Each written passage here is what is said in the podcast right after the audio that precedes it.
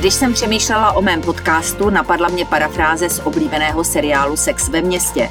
Kateřina ví o politice hodně a nebojí se zeptat. A co o politicích? Kolik toho vím o lidech, s nimiž se potkávám v parlamentu, na vládě i v kuloárech přes 30 let a z toho 16 denníků. Jací jsou to lidé? Jaké mají motivace, ale také zlozvyky? Nebo v čem tkví jejich kouzlo pro voliče? Tento jiný pohled se vám nyní pokusím nabídnout. Pane senátore, vy kandidujete jako nadstranický, nezávislý prezidentský uchazeč. Dá se o vás říct, že jste levicový kandidát? Ha, někdo mě říká, že jsem levicový, někdo pravicový. Já si myslím, že v současné době se musí politici, eh, ať z levice nebo z pravice, snažit o to, aby v krizové době eh, bohatí nebohatli a chudí nechudli. To si myslím, že eh, řekne každý rozumný člověk, který má srdce, říkají to i, i, i pravicoví, i, i levicoví, levicově zaměření lidé a jedině to může udržet naši společnost soudržnou, tak, aby držela pohromadě a nevznikaly u nás nějaká napětí.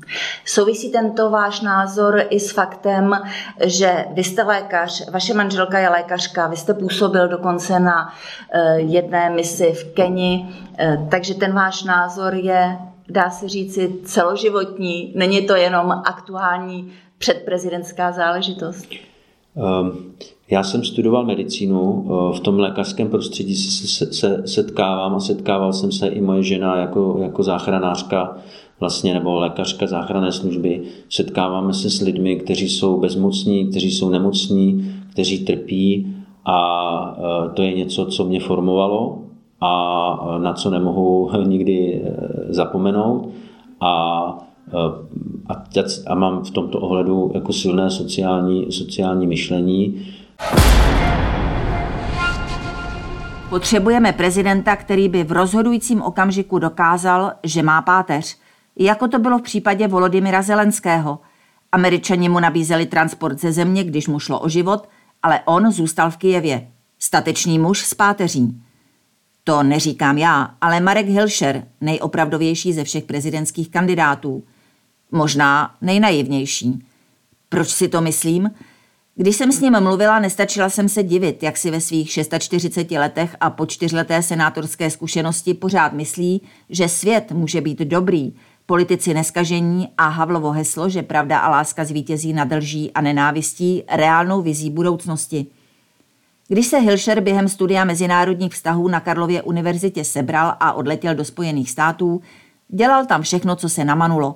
Instalatéra, stěhováka, kopáče – to je pro politika žádoucí výbava, protože živit se manuální prací je cená zkušenost. Pak člověk ví, jak chutná chleba zaplacený mozoly.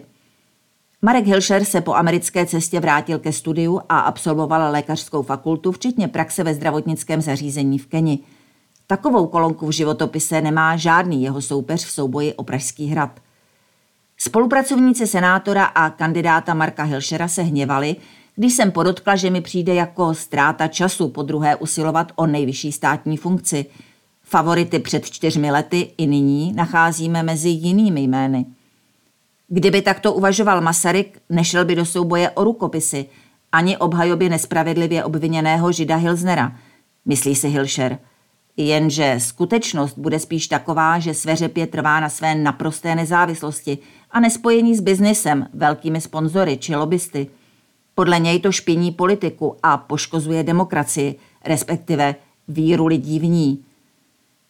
Po roce 1989 nastoupili do politiky lidé, kteří měli jen svoje ideje, protože neexistovali žádní velcí biznisoví hráči a lobbysté. Postupně se ale začali objevovat podnikatelé, kteří si chtěli politiky zavázat. Vzpomeňme si na Ritigy, Janoušky a všechny kmotry, kterým politici líbali prsten a ztráceli svou nezávislost. Myslím, že je možné se toho zbavit a věci zlepšovat. Já bych to dělal, protože mě trápí ztráta důvěry v demokracii jako takovou, růst extrémních nálad, podpora Andreje Babiše, který z toho systému vyrostl, říká v rozhovoru pro deník. Ačkoliv se díky svým názorům i profesní dráze jeví jako typický levicový kandidát, sám toto zařazení odmítá. Možná právě to je jeho achilova pata – Kdyby se prezentoval, co by mluvčí mladé nemajetné generace bez šance na vlastní bydlení, liberálů a lidí, kteří mají hlouběji do kapsy, třeba by nazbíral víc podpory, než jakou mu současné průzkumy přisuzují. A co si Marek Hilšer myslí o současné vládní politice? A jak by se zachoval, kdyby nějaký příští ministr zahraničí chtěl vyjednávat o míru s Vladimirem Putinem? Detaily se dozvíte v rozhovoru na deník CZ.